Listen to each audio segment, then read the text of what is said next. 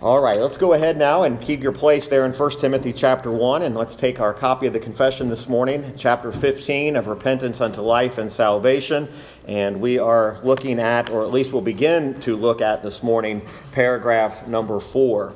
Paragraph number 4 uh, of the confession reads this way As repentance is to be continued through the whole course of our lives, upon the account of the body of death and the motions thereof, so it is every man's duty to repent of his particular known sins, particularly. Paragraph four, it continues the idea of the practical life of repentance. Uh, it continues to show us of this ongoing nature of repentance.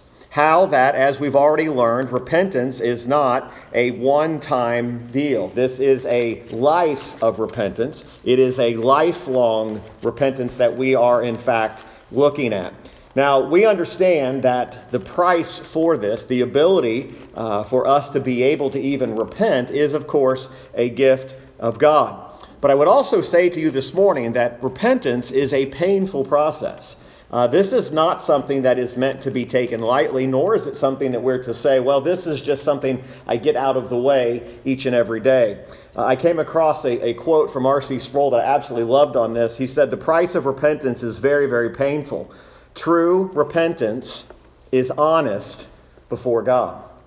And the emphasis is on true repentance is honest before God. And truly, if we are honest before God in our sin, we understand that even every day we stand in need of repentance. So, why do we need to daily repent? What is this ongoing repentance? Well, the very simple fact of the matter is believers sin every day.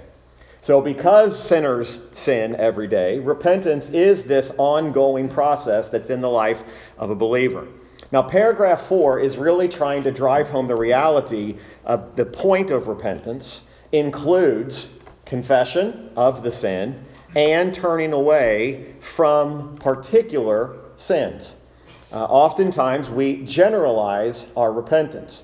Uh, the, the confession paragraph gives you two scripture references. It gives you Luke 19, 8 and 1 Timothy 1, which is the passage we read. Luke 19, 8 is the portion of scripture that deals with uh, the conversion of a very familiar person uh, by the name of Zacchaeus. And of course, many of us know that story. I hope you know that story. And we often talk about climbed up the sycamore tree to see who he could see, and we understand all of those things. But understand that there's, there's a statement made in verse 8, and this is what the confession makes mention of. And it says, And Zacchaeus stood and said unto the Lord, Behold, Lord, the half of my goods I give to the poor. And if I have taken anything from any man by false accusation, I restore him fourfold. Zacchaeus identified the particular sin in which he was guilty of. He was taking from by false accusation. That is putting his finger exactly on that which was the particular sin. In our text in 1 Timothy chapter 1, when Paul makes mention, he says, Who was before a blasphemer and a persecutor and injurious, but I obtained mercy. Because, and here's the key, I did it ignorantly in unbelief. We should not expect a lost world to repent of sin. As a matter of fact, it's impossible for an unsaved, unconverted person to repent. And it's impossible for them to put their finger upon a known particular sin. Why? Because we know that this gift of repentance is been given by God. Now, there are many people who are very adept at confessing to sin in a very general way. Uh, they're very good at repenting of all of my general sins that I committed th- that day. Now remember, that quote we looked at that Sproul mentioned, again, that's not inspired scripture, it's just a good quote. He talked about true repentance being honest before God. And if we are honest before God today, uh, we, could, we should be able to be assured in our spirit that a general repentance for all of my general sins in a given day really is not what God is looking for. That's not really repentance. Uh, that is just this, this idea of being sorrowful. But honesty before God puts its finger upon that which we are particularly guilty of. What are our particular sins? Uh, oftentimes, you can tell people who are used to just repenting generally because they are the ones who become quickly upset or defensive when someone does confront them about a specific matter or a specific sin. I would say that's a real test of our heart. How do we respond when someone else actually calls into question something in our life? Hopefully, it's not the mentality today of don't judge me. It should be a response of humility if that person's coming in the right spirit, which we've learned about how to go, but taking the beam out of your own eye before you address even another person. Uh, we ought to take that as a, a help to us. But true repentance, uh, even when it's confronted by specific sins, it confesses and forsakes specific sins when they become known. Remember, there is a line of theological thinking by some that repentance is just simply confession of sin, but I would submit to you biblically, repentance is a confession of sin and a turning away from those sins. It is twofold. I think everybody's okay with repentance when I just say I'm sorry and I repent for it, but I think the problem comes in when really true repentance is confession and a turning. Turning away from sin and a turning to God. So you have confession, you have a turning away from particular sins and a turning to God. You have this threefold principle here. So the paragraph here is not dealing with this repentance that is just something that we do one time. Now remember, our daily repentance is not being done in order to keep us justified. Okay, so that's a very important point. My repentance daily is not keeping me justified, nor is it making my justification more solid. Justification, remember, is a legal term. It is our legal standing before God. So we keep we repent of sins, and every time that we sin, uh, we cannot believe the lie that we lose our justification. You are doing no such thing. You are not losing your justification when you sin. However, we understand that justification is a once for all declaration that's been made by God. It is God who declares a man or a woman justified. It is not myself that declares myself justified. Why? Because God given faith is that which rests on Christ being the sole instrument of my justification. Remember, my repentance is not the basis of my justification. Christ is the sole basis of my justification. That is the only claim I have is on Jesus Christ being the sole instrument of justification. Now, since we are only once justified, it is then where it is joined with repentance.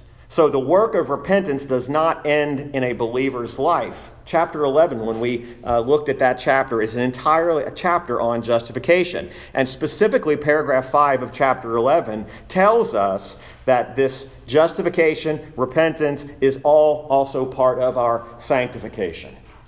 All of these things are moving to conform us into the image of God.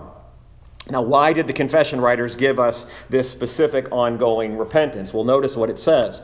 A repentance, as repentance is to be continued through the whole course of our lives, upon the account of the body of death and the motions thereof. It's kind of a startling couple of expressions that are given here the body of death and the motions thereof. In other words, what the confession writers were getting at here is that although we have been redeemed, we have been declared justified, we've been redeemed from sin, we've been redeemed from death, we've been redeemed from hell. There's no longer reign of dominion of sin in our life. There is sin that still remains in the believer that needs to be mourned over and mortified. John Owen hit that as clearly as you can. He talked about mortifying the flesh, the killing of sin.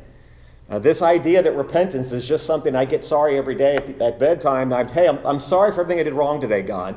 That's not true honesty before God. That's just simply a generalized statement. That's like saying, Lord, I'm sorry for everything I've done in my entire life. Open and honesty is that there should be a mourning for our sin. So, repentance, how long does repentance last? It is a lifelong task. So, what does Paul teach us about the Christian? The Christian is a redeemed sinner who is a new creation in Christ. As a new creation in Christ, Paul instructs that we are to put off the old man and put on the new. But there is still sin. And there will be sin there until the day you die and the soul is then made perfect. So until Christ returns and the resurrection and the glorification of the saints occurs, there will be a need for ongoing repentance. What is the confession trying to steer us clear of? Well, it, it, already identifies the seriousness of sin, the body of death, and the motions thereof. So, what is the idea, the confession writers, and I believe even what Paul was teaching us in the text today, it is to steer us clear of self deception. Uh, self deception is often most evidenced or noticed in the life of a saint who will not forsake sin. That saint believes that they certainly are okay that day or that I have reached a point where I do not need to repent. But the reality is, is someone who is consistently unwilling to say, I am a sinner who has particular sins in my life that I'm fully aware of.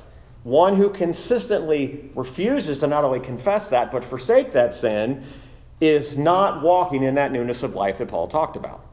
Now, again, is that affecting his or her justification if they're truly justified? No. But it should be the evident fruit of what has taken place in the life of a believer. An unrepentant believer is almost, it's almost unthinkable. Can a believer be an unrepentant believer? Not in the true sense of biblical terms. Now, are we to declare who is and who isn't a believer? Uh, if there's no faith in Jesus Christ, if they acknowledge that Christ is not the only way of salvation, there is, there is ample evidence to suggest maybe that person does not know Christ. But again, I cannot declare your justification today. I can't declare with 100% certainty that you are justified and your standing in Christ is okay. But one of the evidences of our standing is repentance. And is there this ongoing repentance in our life? This self deception, repentance helps steer us away from unbiblical, and I would suggest unreasonable expectations of perfection. Uh, there is nowhere in Scripture uh, that we are told that we can be perfectly obedient. Forsaking sin does not mean perfect obedience. Now, there are some who believe that they can reach, and they have reached, perfect obedience in this life, which is a frightening, frightening thought. I don't know where they get the text to base that upon because there's more scripture that says about the ongoing nature of that old man living inside of us. Nobody has reached perfect obedience. And often the argument is made about, oh, you're one of those churches that believes in repentance that also includes the forsaking of sin. Well, that's impossible to forsake sin. Even Paul's not saying that all sin means, forsaking sin means you live a life of perfect obedience, because that's impossible. But what he is saying is that there is this desire with all of our heart, all of our soul, and all of our mind. We desire to be in pursuit of that perfect obedience. I mean, wouldn't you think that the believer would want to at least try to be perfectly obedient? Or would they do the opposite of what the, what the Apostle Paul warned about by not using grace as a license to sin? This is the pursuit of the believer. There is nobody perfect. Uh, there is no believer who is perfect. But that imperfect saint should be mourning over his or her imperfections. A Christian is concerned about every sin not just some. And I would submit to you that, especially when sin becomes made known to us, those are the sins that should occupy our heart and occupy our mind. So, first of all, the confession in paragraph 4 is trying to move us away from self deception. Secondly, the confession in this paragraph is trying to bring God's word to the very forefront of our hearts. Why is it important to hide God's word in our heart? As a child and in children's ministries, we teach our children from a very young age to hide God's word in their heart. It becomes a, a call to obedience in our young people. Hide God's word in your heart. Where does the line get drawn that we stop hiding God's word in our heart? When we're 18, when everything else changes, or so the world says, 18, you now become a grown up. 18, you become responsible. And by the way, none of those things are true. They're 50 year old children. 18 has nothing to do with your maturity level, has nothing to do with whether you're an adult or mature. But the reality here is, is that we put God's word in our heart. So repentance teaches us from the scriptures that repentance is much more than just a change of mind or a vague awareness of some sin in my life. I'm afraid that repentance, being defined as just a change of mind, does not go deep enough into the biblical concept of repentance. I've had a change of mind about a lot of things.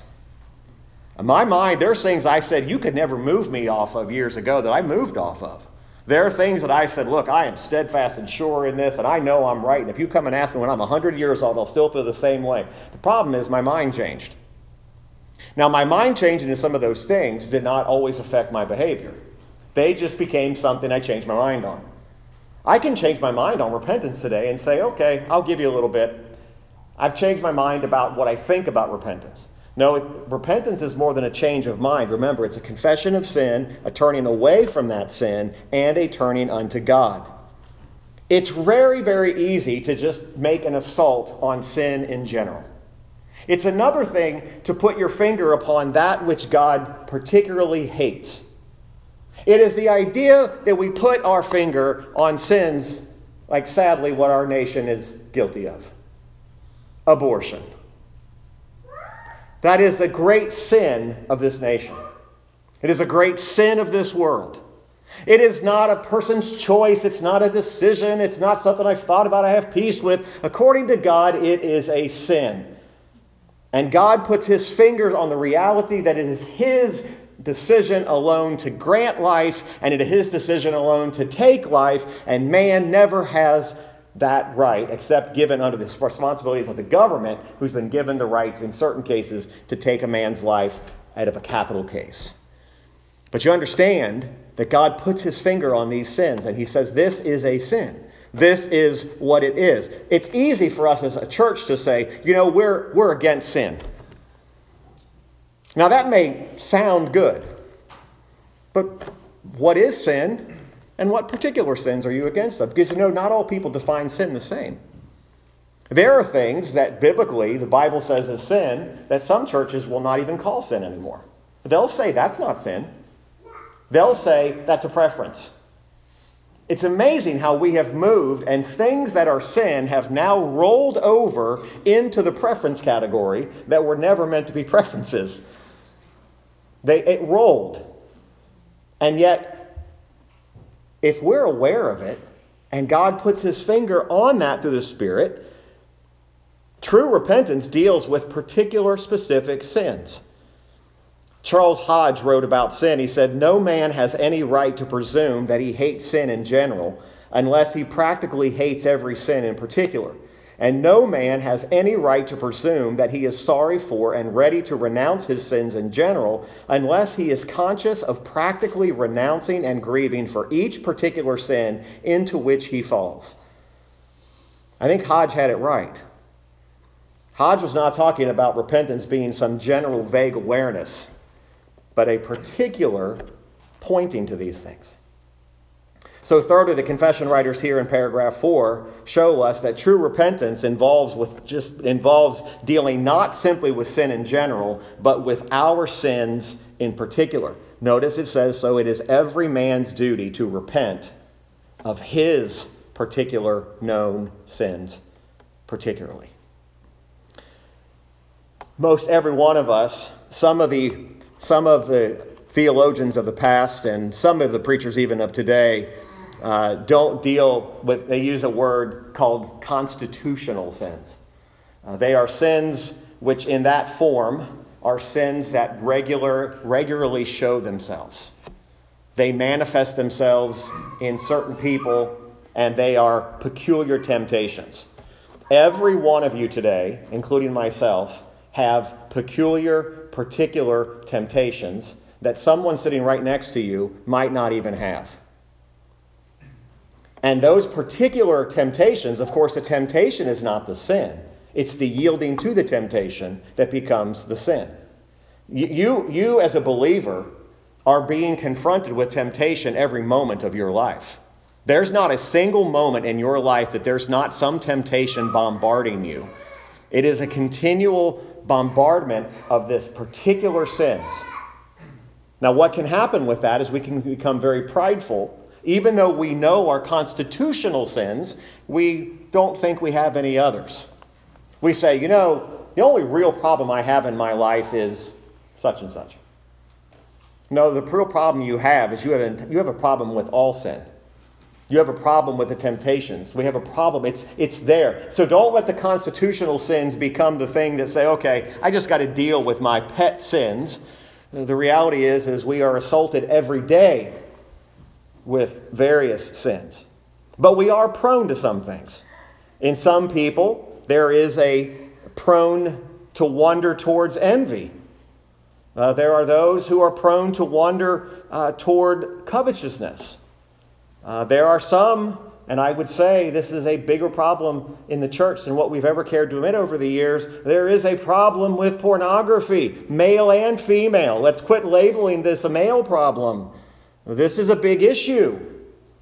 The church has been afraid to talk about this. Well, this church, we shouldn't talk about those things. Oh, yes, we should. And those particular sins uh, might be something that you're prone to. Uh, maybe there's some that, another one we don't talk a lot about, uh, but struggle with gluttony. Too much of a thing. That's, that's probably one of the most ignored.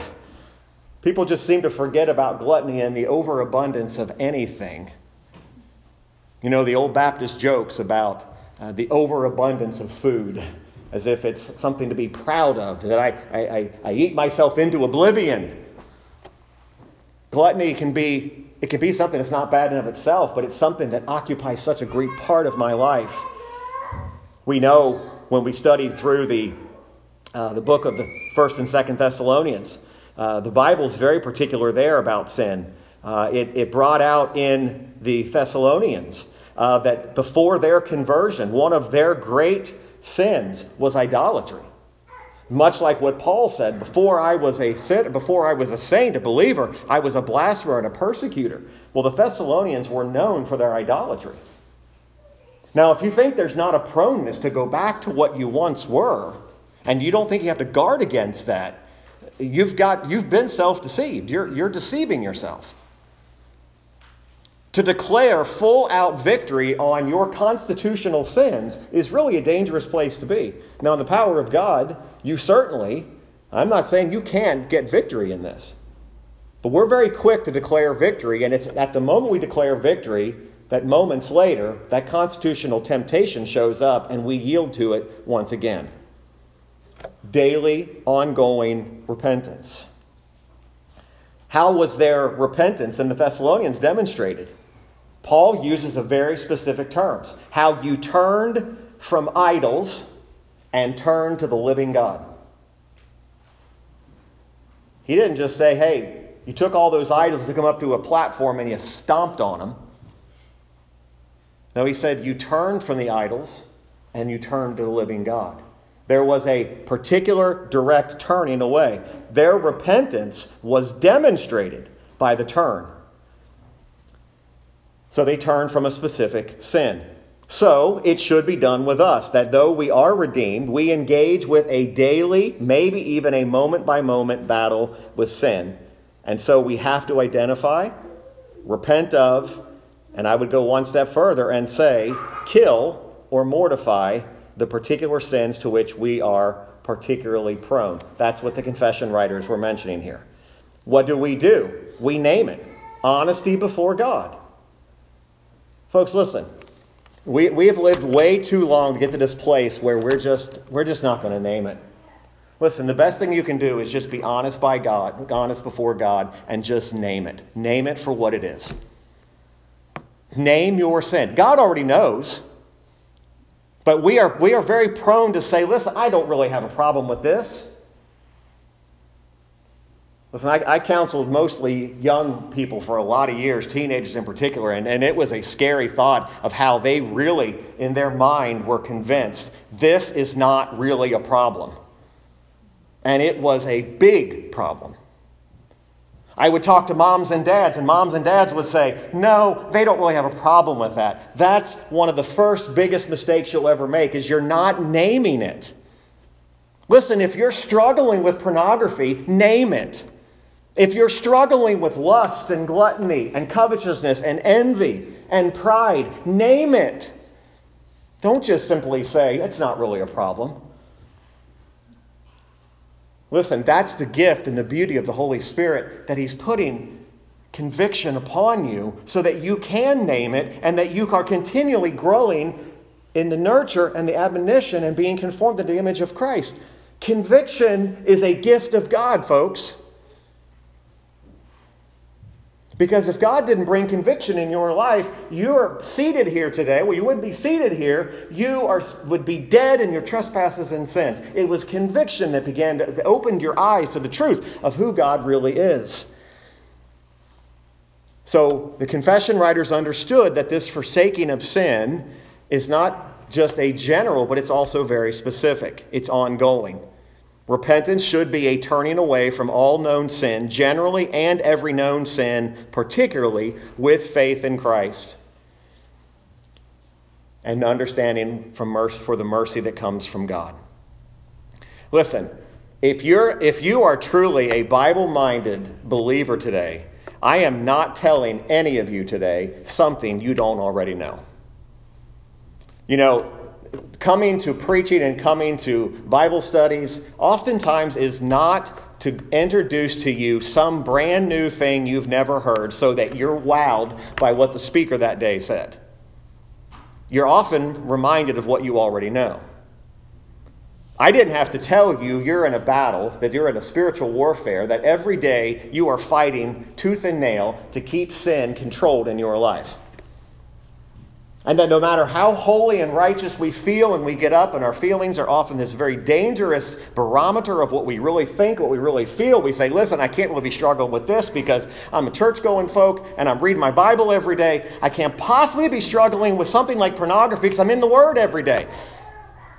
Name it. Be honest before God and say, I'm going to I'm going to own, I'm owning up to this. I'm owning to the reality that I'm struggling with lust, I'm struggling with covetousness, envy, whatever it is. Old sins sometimes come back to the surface. New sins that we never thought would come to light in our life. By the way, new circumstances can breed new temptations. Things you didn't deal with before, you're now put in new circumstances you didn't have before. It's a, it's a new thing. When people go through a change of life, for example, and we have, we have students that attend, they come to our church during the school year. Even that change from leaving mom and dad's house and coming into a, a college environment. I don't care if it is a Christian college. There are new circumstances that create new temptations that you didn't have before. But that's not just college students. You start a new job as an adult or you go into a new environment. New circumstances create new temptations. So just when you think, hey, I got my life in control, I know where all the temptations are coming from, then new circumstances come and now you're being bombarded with temptations you didn't know were there. That's why it's often very, very important that every decision you make, and this is kind of a rabbit trail I'm running on, every time you make a decision, make sure that that decision is based upon the spiritual well being of yourself. I've watched people make a shipwreck of their life because they thought that job over there was more important than the spiritual welfare of their family. And they moved to a place and said, Listen, we have nowhere that we're going to be fed by the Word of God, but we'll work it out. Listen, a church is important in the life of you personally. It's not your dictator, it's not your authority, but listen, that's as big a part of the decision that you make as anything you do is listen, if this is part of God's will, He's not going to send me out in the wilderness somewhere without somewhere that I'm going to be fed. Now, sadly, and I, our church is unique. For many of us, this isn't, this isn't just like around the corner for you. You, you come a ways to come to this place, and yet it's the place where God has put you in order to be fed from the Word. And all these things come together to help us remind of where we are. So, repentance is this continual, almost constant daily experience for people who are centered upon Christ and are centered upon the Word of God.